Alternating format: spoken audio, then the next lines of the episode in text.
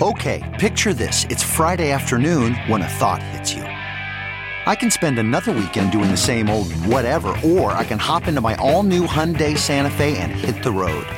With available HTRAC, all wheel drive, and three row seating, my whole family can head deep into the wild. Conquer the weekend in the all new Hyundai Santa Fe.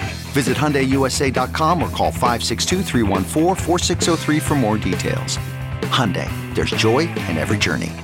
Good morning, I'm Margie Ellisor at Fox 2 with your St. Louis news, driven by Bomarito Automotive Group. Our new Major League Soccer team, St. Louis City SC, is hosting its third COVID 19 vaccination event today. It's from 1 to 5 in Allo Park, that's on the southeast corner of the stadium construction site. No registration is necessary. Both the Pfizer and Johnson & Johnson vaccines will be available. Participants will receive a St. Louis City SC t-shirt. You can also get a free flu shot at this event as well. The remains of a Navy sailor from the St. Louis area killed in a helicopter crash in August return home today. 21 year old hospital corpsman third class Bailey Tucker was one of five people killed when their chopper crashed near San Diego on August 31st. Tucker was a 2018 graduate of Parkway North High School. Relatives say his body will arrive at St. Louis Lambert Airport later today.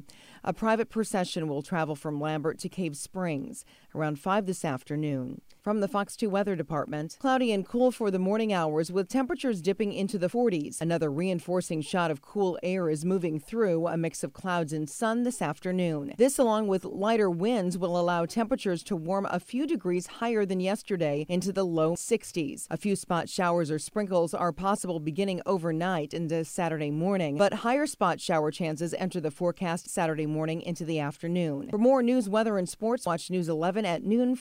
Save on Cox Internet when you add Cox Mobile and get fiber powered internet at home and unbeatable 5G reliability on the go.